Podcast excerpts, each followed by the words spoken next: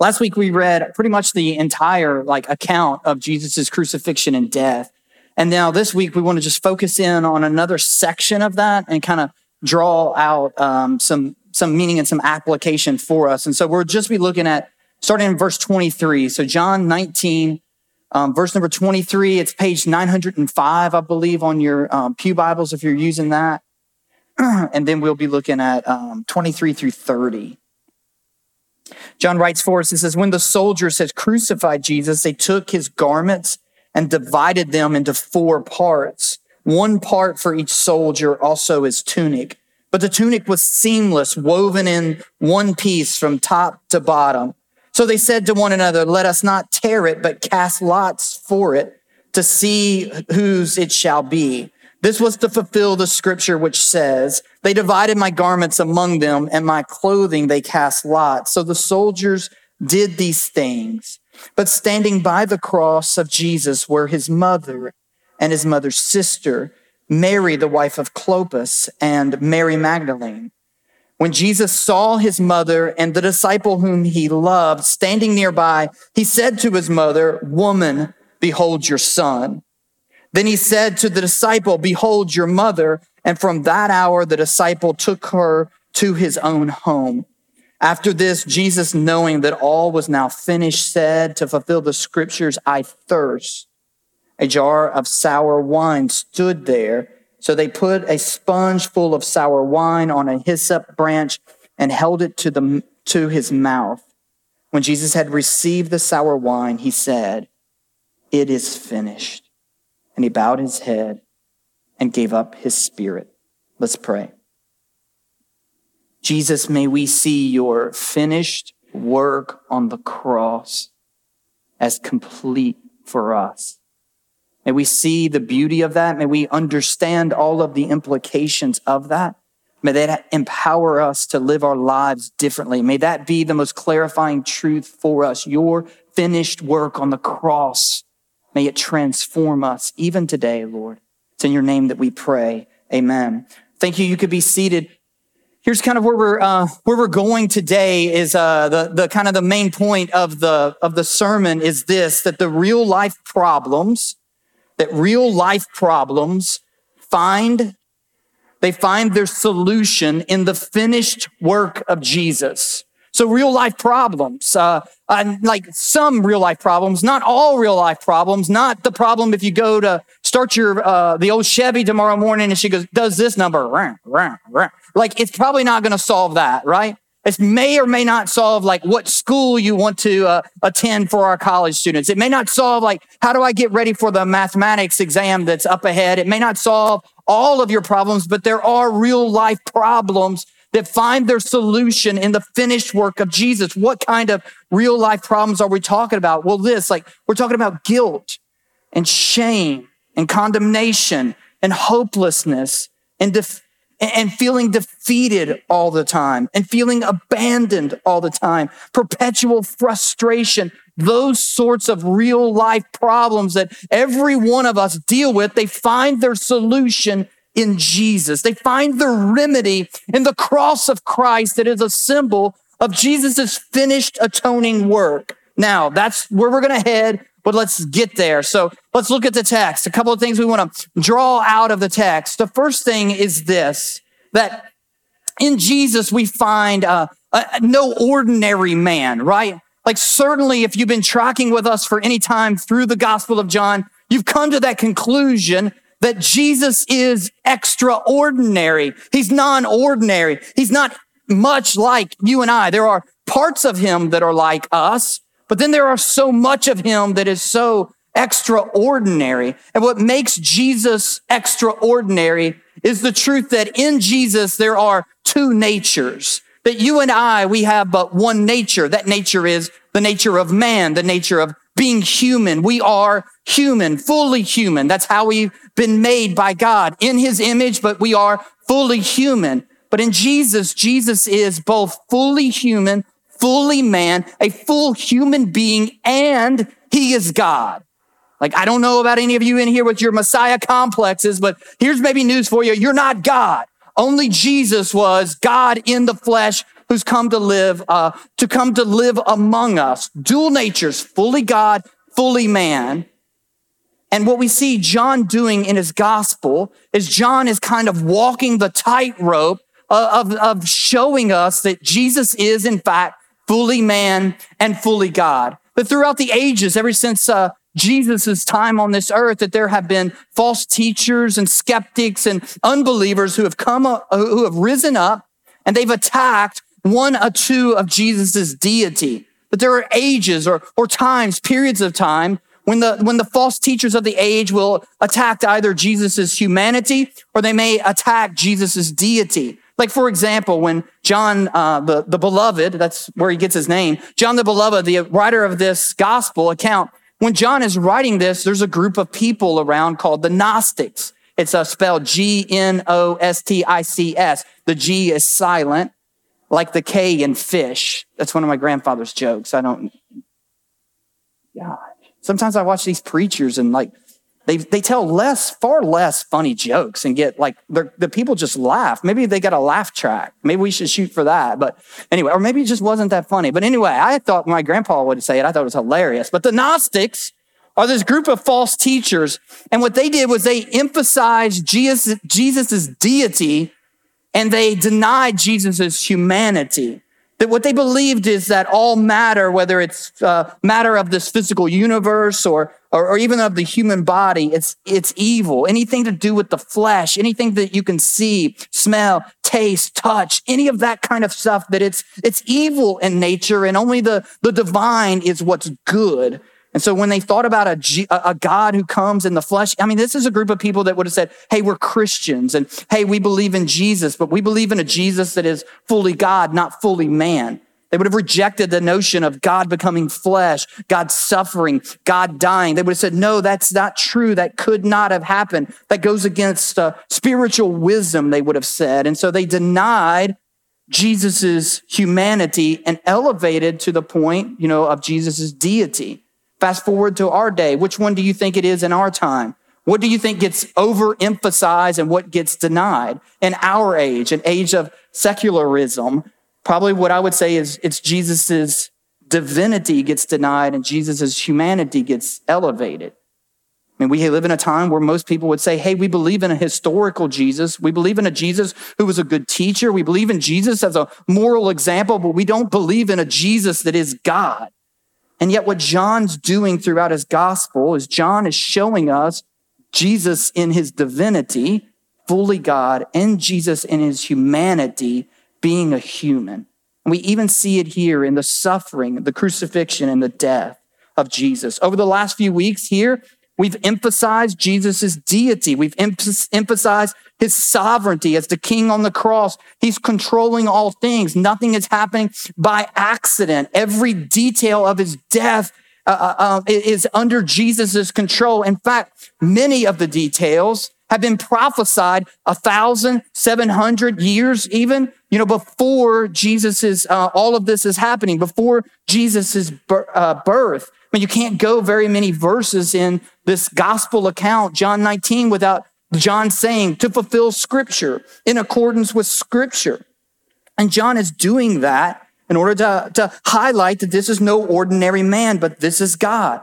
But what we see this week is John is now emphasizing Jesus' humanity, saying, don't think it, don't think that it's just some spirit hanging on a cross here. But this is a man, a real human being with real human needs, with real human concerns and we see that starting in verse number 25. The first one we see is a son's concern for his mother. Look at what it says in verse 25. But standing by the cross of Jesus were his mother and his mother's sister, Mary, the wife of Clopas, and Mary Magdalene. When Jesus saw his mother and the disciple whom he loved standing nearby, he said to his mother, Woman, behold your son. Then he said to the disciple, Behold your mother. And from that hour, the disciple took her into his own home. With the weight of sin on his shoulders, with all of the suffering that Jesus is going through, and yet sympathy and concern toward his mom. There's only five followers there at the cross, at the crucifixion of Jesus. Four women and one disciple, one apostle, John, the writer of this gospel. All the rest of them are in hiding. All the rest of them have left him and abandoned him. They're watching from afar. So the five that are there are John, the writer of this gospel. He refers to himself as uh, the, the disciple whom God, who Jesus loved. This is the second time in his gospel he's referred to himself like that. I guess if you're writing your own New Testament gospel, you can refer to yourself however you want to. And so that's how he's referring to himself. He refers to himself in third person. I think it's also because he doesn't want to take the credit and uh, the glory for his gospel account, but that's how he refers to him. Second is Mary, the mother of Jesus. Third is another Mary. There's actually three Marys there. Mary, uh, I'm sorry, Mary's sister. It's not a Mary. Mary's sister, who would be Jesus' aunt, who's unnamed in this gospel account. Number four would be Mary, the wife of Clopas. And number five, Mary Magdalene, the woman to whom Jesus cast out seven demons from. Undoubtedly, by this time, it appears that Jesus' earthly father, Joseph, has died. He's not shown up for some time right after the birth of Jesus in all of the gospels. You never hear of Joseph again. So maybe when Jesus was a young boy prior to starting his uh, earthly ministry, Joseph has died. So now naturally, Jesus is concerned for his mother and he charges John to take care of his mother, to take care of Mary. Now, just as a side note, let me just say this that in Roman Catholic tradition, um, Mary gets a ton of attention. Mary gets a ton of attention to the point to where she has the title of co-redemptress. That as if Jesus and Mary are working in cooperation to make salvation to us possible. And let me just say that this, that that is untrue and unbiblical. That in fact, here, Mary will be mentioned one other time in the rest of the Bible. That in Acts, uh, Luke will record whenever they all meet in the upper room, Luke will record that Mary is included with those disciples. There's 120 in the upper room. We don't know all like who the 119 is, but Mary is in the room there. And then for the rest of the scriptures, Mary is silent. She is not mentioned in any single epistle. She is not eh, mentioned in the book of Revelation. So again, a book that takes, deals with future events, that deals with heaven, and yet Mary is never mentioned in any of that.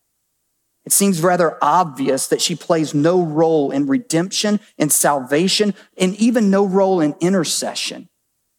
It's taught within the Catholic Church that you can pray to Mary. In my understanding, it's, it's understood that you can pray to Mary and that what can happen is if there's something that you really want and you really need, and it seems as if, if, if God the Father and God the Son are slow in delivering what you really want, what you really need, then you can go to the mother of Jesus, and then the mother of Jesus can command Jesus or coerce Jesus or talk Jesus into giving you what you really want or you really need.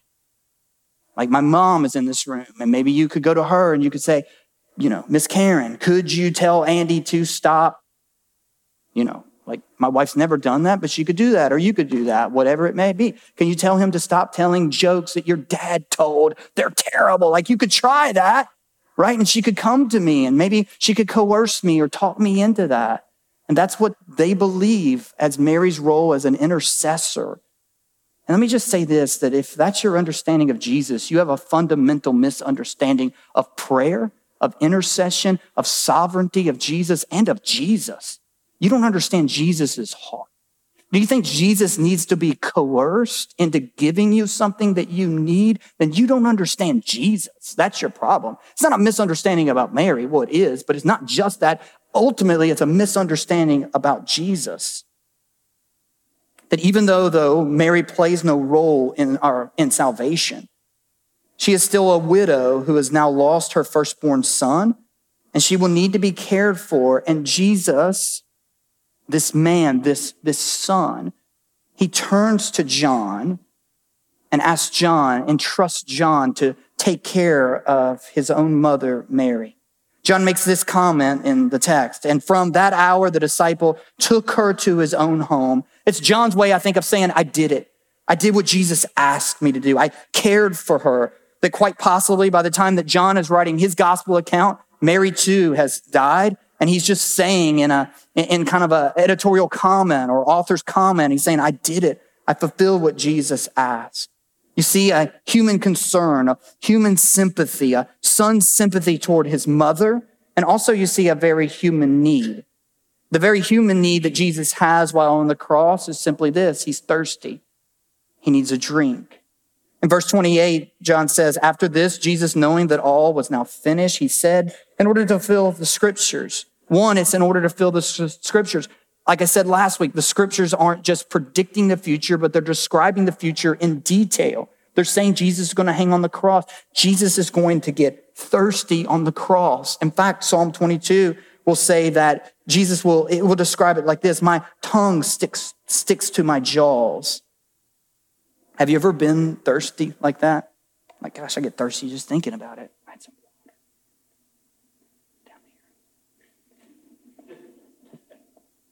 was thirsty before we got started. Like, what's the most thirsty you ever been? Jesus feels that kind of thirst. He's so thirsty that, as the psalmist describes, his tongue sticks to his jaws. And there's a jar full of sour wine standing thereby. They put a sponge on the end of a stick, a hyssop branch, and they hold it up to Jesus' mouth, and he takes a drink that Jesus is a real human who gets thirsty with real human need. He's a person who gets parched on the cross. And now we think about the irony in that. That on the cross, the man who can give living waters gets thirsty. That Jesus, the all satisfying fountain of living water, he makes himself parched on the cross. Verse 30 says, When Jesus had received the sour wine, he said, It is finished. Oh, what beautiful words. And he bows his head and he gives up his spirit. Now, that's an important note there. Who's in control here? Jesus is in control. They don't take Jesus' life. He already said that. No one takes my life. I have authority to lay down my life. If I lay it down, I'm going to pick it up again. And that's what Jesus does, that very thing. Jesus in complete control. Nothing is ever taken from Jesus. Jesus realizing that the work on the cross is finished, realizing that he has suffered all the wrath of God was to bring upon him, that Jesus had paid in full for all the sins of all who would believe in him, that no more payment was needed. Jesus willed himself himself to death. And then Jesus, the very life itself, the giver of all life, he dies on the cross. His final words are, It is finished. Now, I want to draw out um, kind of two observations from this text. Just two. Take us a little bit of time, but I think we got time. But here we go. Number one, because of the finished work, because of Jesus' finished work, you and I, we can rest in his work. Because Jesus says it is finished, Jesus declares it is finished because it is finished. You and I can now rest in his work that what began in Genesis, the third chapter in a garden, what began with us, it's finished in John chapter 19 with Jesus on a cross that what began in disobedience, it ends, it is finished in obedience. And that's why we talk about the finished work of Jesus. That salvation is not something that you and I must do, but salvation is believing in what Christ has done. That you and I need to know that we could kind of believe like uh, some of our um, Catholic friends can. Instead of Mary being the co-redeemer, you and I can see ourselves as co-redeemers, that you and I are somehow participating with Jesus in our own salvation, but you and I are co-nothing. It's all Jesus. Jesus is the redeemer who is redeeming us to the Father. I want to draw your attention uh, to, to, just for a second. I want you to look with me in, at one text of scripture, John chapter six. That as we close, as we're closing out the Gospel of John, like I, keep looking back and thinking back about other sermons and other texts of scriptures. And I say like, Hey, did we emphasize that? Did we hit that hard enough? Like, did we gather that? Did we glean all that we can from that? I mean, we still got another, like, I don't know, maybe eight, nine, 10 verse, uh, 10 sermons left in the gospel of John, but we're in 19. It ends at 21. We can't go much longer, right? Surely not. Can't go much longer. And one of those texts of scriptures this week was in John chapter six, that if you mark in your Bible, and you can mark in those Pew Bibles, if you mark in your Bible a text of scripture, this would be a fantastic text to mark in your Bible. But starting in verse number 27, John writes this. These are the words of Jesus. Do not work for the food that perishes, but for the food that endures to eternal life, which the Son of Man will give to you. Do you see like what he's doing here? He's talking about work versus what is given to you. For on, on, for on him, God the Father has set his seal. Then they said to him, what must we do? That's work. That's doing. What must we do to be doing the works of God? Verse 29, and Jesus answered them, this is the work of God, that you believe in him whom he has sent. That's key. The Christian life isn't about doing, but the Christian life is about believing. That all of the Christian life all of it is about believing. It's about believing in the finished work of Christ, the accomplishment of Christ. That's what it means. That's what it entails. That the, what what all the, the finished work of Christ means, and what all the finished work of Christ entails, all of its declarations, all of its implications for our lives. We are constantly causing ourselves to believe in that. We're constantly rehearsing that beautiful truth over and over and over again in our lives. Now, listen, I know a great many of you grew up in churches and in homes that emphasize rules over the gospel. I know this because my wife grew up in a church like that that emphasize rules, what you must do over what Christ has done. And because of that legalistic bent has led you into a new form of slavery. The declaration of the gospel is you've been freed from slavery of sin. And some of you get freed from the slavery of sin, but through the tradition of man and through just bad preaching and bad teaching, you get roped into a new form of slavery, a legalistic slavery of, of religion that tells you what you must do. And many of you daily, you feel the effects of that kind of slavery. Feel the effects of it in the life that you live. Many of you live in a perpetual st- state of despair, thinking I can never do enough. Many of you, you live in a perpetual state of guilt, thinking I can never be good enough. Some of you, you live in a perpetual state of frustration, feeling like I can never do what is expected. Feel in a perpetual state of defeat, believing that you can never have assurance and nothing is any further from the truth, the gospel truth. That each of these that are on that screen, each of these run against the grain of the declarations of the gospel. And when Jesus said, It is finished. Despair and guilt and frustration and defeat for the Christian is finished. It is finished. First, we said because of the finished work that you and I, we can now rest in Jesus' work. We can find our rest, our rest from religion, our rest from, from performance, our rest from despair, from guilt, from frustration, from defeatism. We find all of that. We can rest from that because of what Jesus has done. Number two, because of Jesus' finished work. That he can remedy both our spiritual and our physical problems. That the same sort of like false emphasis that people, that false teachers can have either on Jesus' divinity or Jesus' humanity, it can translate even to us in the way that we think about the work of Christ.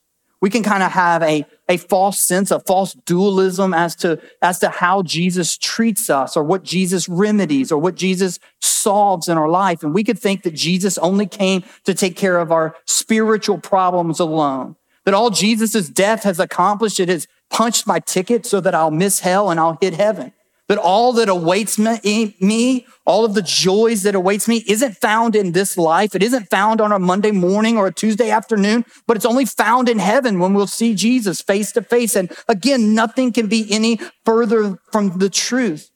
Jesus has declared about his own life. I've come to give you life and the abundance of life. He's not just talking about the longevity of life. He's not just talking about eternal life. Right there, what he's talking about is the, is the quality of your life. I've come to give you life and for you to experience life.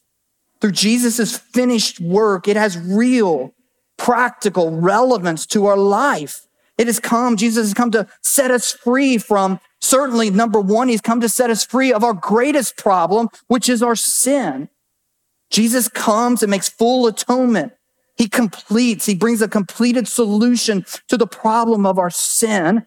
But Jesus also, in doing that, Jesus remedies many of our physical, real life problems, problems like we talked about in the beginning, guilt and shame and hopelessness and despair and abandonment and not belonging and worry and bitterness and unforgiveness and pride and feelings of superiority. They all find their solution in the finished work of Christ. The greatest problem that we had was our sin, but because Jesus has taken care of that sin, a lot of these other issues that we deal with, they find the remedy in them. Imagine, if you would, that you go to the doctor because you're sick and you sit down on the, on the, on that white paper that wrinkles so bad. You know, you sit there on that and you're trying to sit so, so still so you don't wrinkle it all up. And the doctor comes in and says, Hey, tell me what's wrong with you. And you say, Doctor, here's what's going on. Say, I just feel awful. I've got a terrible headache. I've got a fever. I've got chills at night. Right? I feel horrible and my body aches. And the main thing is my throat. It's so sore. Right? That's pretty good, isn't it? Sometimes I, I, I like to freak Pastor Brian out on Sunday mornings and go, Brian, I can't talk. You're going to have to preach. Nah, man, I'm just joking. And you tell the doctor all that, right? And then the doctor says, you know, let me look you over. And he looks you over and sticks the tongue depressor in and looks down, you, oh, looks bad in there. I think you got strep throat, right? In fact, let's do this. Let's do a throat culture. The nurse comes in and takes that swab and, right? You all know it and goes back out and checks that and comes back in. The doctor says, sure enough, tested positive. You got strep throat. And here's what I want you to do. Take some Tylenol for the aches. Take some Tylenol for the fever. Drink you some hot tea for your sore throat and good luck. Like you would go, hold on a minute, doc. Like the real issue, the real problem is I've got an infection, right? A bacterial infection called strep throat. Like you guys make something for that. It's called an antibiotic. Like don't just treat my symptoms, but what I need for you to do is I need for you to also treat the thing, right, that's causing all the symptoms, which is the, the bacterial infection. Like, write me a check for the antibiotic. Listen, Jesus on the cross is remedying our greatest problem the bacterial infection, the infection of your soul, which is sin. But because of the presence of sin, all of these symptoms show up in your life. All of the symptoms of the sin is all of the negative emotions that you and I deal with on a daily basis. Now, some of those are because of other people's sins, right? But many of us, even in knowing how to manage those, knowing how to, uh, uh, how to understand those, we can even kind of navigate through those. But most of the negative emotions, what negative emotions are you talking about? Guilt and shame discouragement and despair, feelings of abandonment, feelings of pride that I constantly need to prove myself to others, those sorts of negative emotions, low grade frustration where you're always frustrated with the guy in front of you because he cut me off again, or this person that got the promotion, or all of those senses, all of those dealings that you and I deal with on a daily basis. The truth is they are symptoms what Jesus has come is to take care of the problem, to bring a remedy and to bring a cure. And as he brings that remedy, as he brings that cure through his finished atoning work on a cross, those symptoms, as we believe that, the work of God is not in what we do, although we're called to do things. We're called to fight the fight of faith. We serve, we give, we do things, but the primary work of Christianity is not found in what you do, but it's found in what you believe. Life is found through belief and believing in Jesus, who he is and what he's done and all of those implications for those. And as we properly believe that, those sorts of things go away. In fact, let me show you what I'm talking about. Let's take guilt and shame because I think that's one that many of us deal with. Many of us, we deal with guilt and shame, maybe from our past, maybe from our past sins, maybe from past experiences in our life. We deal with guilt and shame. Dan DeWitt, um, in uh, an article by the Gospel Coalition, Dan DeWitt says this about guilt and shame. He says, Guilt and shame are twins born in the garden. He's talking about the Garden of Eden there as Adam disobeyed. They were born only moments apart, but they aren't identical twins. Guilt is usually tied to an event. I did something bad. Shame is tied to a person. I am bad. Guilt is the wound. Shame is the scar. Guilt is isolated to the individual. Shame is contagious. That when you violate God's law, you feel guilt. All of us have violated God's law. All of us should feel guilt. It's natural. It's a good thing. But what often happens is that emotion is quickly, nearly simultaneously joined by shame. That's the enemy's work. Guilt says you did something wrong. Shame says that's why you need to hide. You're no good. You deserve to live in darkness. Come with me. I'll lead the way. And how do you fight both the guilt of your sin and the enemy's work of shame? You fight it in the finished work Christ. That the imagery of the sacrificial system has been throughout Jesus' life, but especially throughout Jesus' death and Jesus' suffering.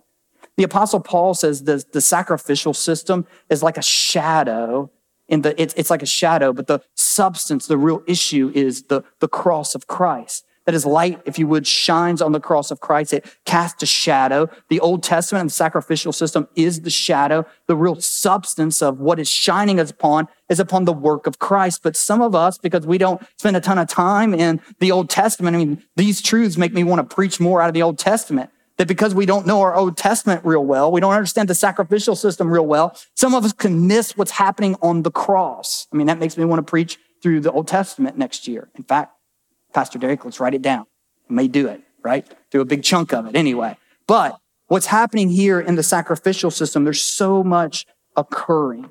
Like for one, we can talk about the Day of Atonement. So this is one day on the calendar year when God's grace and God's mercy would be made, much of. People's sin would be confessed. It would be a beautiful picture. There's a lot of blood. It was, it was a horrific picture. A lot of blood would be involved. But on the Day of Atonement, there would be two sacrificial goats. That's what they would use is two goats would be brought in. The first one would be symbolically uh, um, sacrificed, and then that blood would be drawn out, and then they would use that blood to sprinkle it on the altar, on the people. Like I said, it was a bloody affair. But that's the first one would be sacrificially slain. And Jesus is that sacrificial animal slain for us. He is the, the, the Lamb of God who takes away the sins of of the world. But the second goat, what would happen with that second goat is after the first goat had been sacrificed, then the other goat was symbolically loaded with the guilt of Israel's sin as the high priest, and we talked about this, as the high priest would press his hands on the head of the goat and he would confess the sins of the people upon that animal. It would be as if the goat would be weighed down with the judgment worthy sins of the people. The judgment worthy guilt of Israel would be on the head of that goat. And then guess what would happen to that goat? He would be released. He'd be driven out. He'd be driven eastward, far from the altar of God, God, far from the tabernacle of God, God, far from the temple of God, from the presence of God. He'd be driven out into the wilderness. And that's a demonstration of what the psalmist said that as far as the east is from the west, so does he remove our transgressions from us. And that goat, that goat too is Jesus. It's no accident that they pressed thorns, a crown of thorns upon Jesus' head. This isn't just a makeshift crown to belittle Jesus, but in Genesis, the third chapter, whenever the curse is levied, a picture of the curse is from the ground will rise up thorns and thistles. That the thorns make a picture of, of, of God's judgment, of God's curse that's falling upon Jesus. It includes our ju- God's judgment for our sins are pressed upon Jesus' head. And through the finished work of Christ, Christ has taken on our punishment and he has driven out our sins. It's the theological word expiation. It, refers to the cleansing of sin and the removal of sin's guilt, that our guilt is taken away from us. It's carried away. Just as the psalmist writes, as far as the east is from the west, God drives out the thing that is causing us guilt, the thing that the enemy is using to bring shame upon us. It has been taken away from us. Guilt and shame is driven from us, and what we receive in its place is forgiveness and favor. Now, don't lose that. Put forgiveness and favor together. The problem is you and I think God forgives like, like we forgive. We think forgiveness, God forgives like we forgive. Like my wife taught our, our children to say, like whenever you harm the other one or you do something to hurt them, that this is what the, you're to say. When you come and say, I'm sorry, the other one is to say, uh, I, it's not okay, but I forgive you right? And usually in my household, we say it like this. It's not okay, but I forgive you, right? With a furrowed brow, right? With no real sense of forgiveness in our heart, but yet it's like you're told to, you know, mom's standing right there. You better say it, say it. Okay. He said he was sorry. Now you need to say it. Okay. You know, and there's still like, like a, a grudge in their heart. But here's the truth of the gospel. God holds no grudge for us. God never says, I forgive you with a furrowed brow. And how do I know that? Well, not only can we talk about expiation, but there's a side thought in expiation, and it's the thought of propitiation. And I'm just throwing these out to show you that I went to Bible college, although, you know, I, I, did, and it was hard work, and my folks paid for it, my wife, and we worked, and we did, and we'd go to pay for it. I'm not just saying that because, but this is helpful truths in scripture. As you read the Bible in the New Testament, you're going to run across this word propitiation. You're going to be like, hey, what does that mean? Well, let me tell you what that means. Expiation refers to taking something away. Propitiation is this. It's the assuaging, the satisfaction of God's just wrath for our sin and the gaining of his favor. The picture that I say is a picture of a lightning rod, that the cross of Christ is a lightning rod where God, all of God's wrath. And why is God wrathful? Why is he angry? Well, it's because you've sinned. It's because I've sinned. All of our sin for God to be just has to evoke a, a sense of justice in that and a sense of wrath for that. And all of God's wrath is being, listen, poured out on Christ on the cross. That's why I can say God holds no grudges. Not just because God forgives and he forgets. No, because there's a real transaction taking place. All of God's just wrath he has for your sin is being poured out on his son, Jesus Christ, on the cross. If something is poured out, right? If I pour out all of this water from this water bottle, there's none left in the water bottle if I pour it out.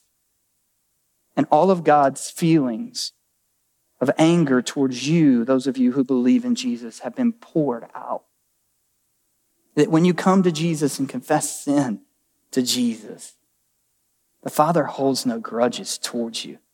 He doesn't reluctantly say, I forgive you, but because of Christ, he gives you his favor. All of his just wrath and anger has been poured out, and now what you receive is favor. In fact, another word that we could use is the word reconciliation. That Paul uses that in Romans 5 Matt read earlier Romans 5. I could listen to Matt read scripture all day. Matt read earlier Romans 5 for us. And Romans 5 begins with, Therefore, since we have been justified by faith, we now have peace. Listen to that.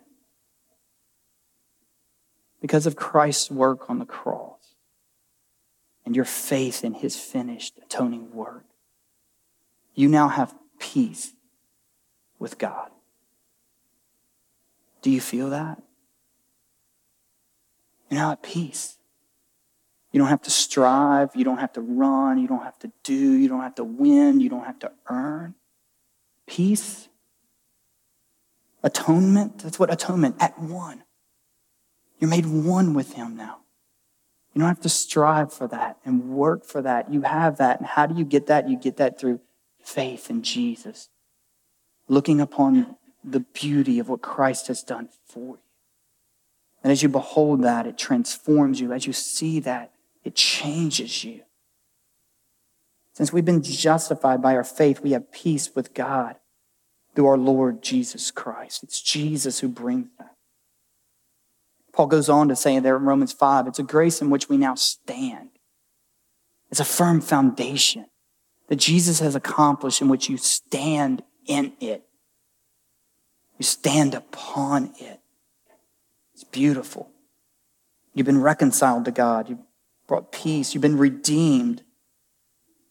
A price has been paid. A ransom has been paid. You've been set free from Satan and from sin. Former slaves now become children of God. You've been adopted into his family. You receive a new family and a new identity, a new belonging, a new hope, a new destination. That is the good news. And it undermines all of our guilt. And it undermines all of our shame. It undermines all of our despair and all of our sense of hope. We now have a hope, and our hope is the glory of God. We have a hope, and we rejoice in it, Paul says in Romans 5. We no longer feel abandoned because we're included in his family. We no longer have to feel bitter. We no longer have to feel fearful. All because of what Jesus has done. All because Jesus' declaration is, it is finished. The resurrection of Jesus is assumed. When he dies, it's assumed. After Jesus' resurrection, Jesus will spend 40 days on this earth with his disciples, and then Jesus will ascend into the heavens. And whenever he reaches the heavens, guess what he does? He sits down. Why does he sit down? Well, what do you do after a long, hard day of work? What do you do after you've accomplished the thing that you've set out to do? I love to well, I don't love to, but I work it reluctantly, mow the grass and work in the yard and do those sorts of things, right? There's a joy ache there. And then when it's all finished, you look back on your work and then you go in the house and you sit down. That's what Jesus does. He sits down on a throne because he's the sovereign king. He's reigning and ruling, but he sits down because he has accomplished it. He's accomplished your salvation. And your salvation isn't just about you missing hell and hitting heaven. Your salvation is about the life that you live tomorrow, today, and tomorrow and the rest of your life. Oh, that we would see Jesus as a beautiful Savior. Oh, that we would see Jesus as the one who has the power to save us unto the utmost. Let's pray. Jesus, thank you for your work that you've done for us on our behalf on the cross. Thank you, Father, that you loved us so much that you would send your son to the cross. You loved us so much that you gave your one and only son on the cross so that whosoever would believe in him would not perish, but would have everlasting life. And we just thank you for the everlasting life that you've given us that starts at the moment of our confession and our faith that we place in you. We're not just waiting to die to begin everlasting life, but everlasting life is accomplished here. And Lord, I pray for souls like my own soul, hearts like my own heart, minds like my own mind that struggle still with feelings of guilt and shame and abandonment and despair and worry and frustration, Lord. It seems as if it's normal. It's normal to experience those things. And yet may the truth of your finished work be May it be a clarifying truth that brings clarity to those emotions, Lord.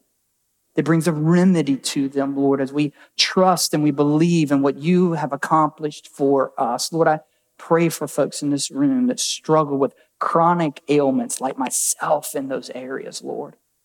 Oh, for faith. Oh, for grace to trust you more.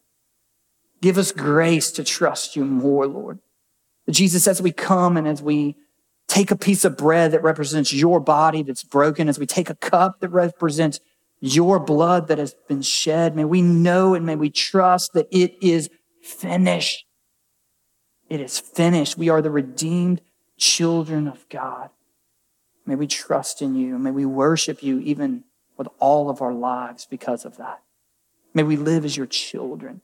enjoying you, enjoying the peace that we have in you, enjoying the reconciliation that you've given us, enjoying our adoption. May we just rejoice in you. It's in your great name that we pray. Amen.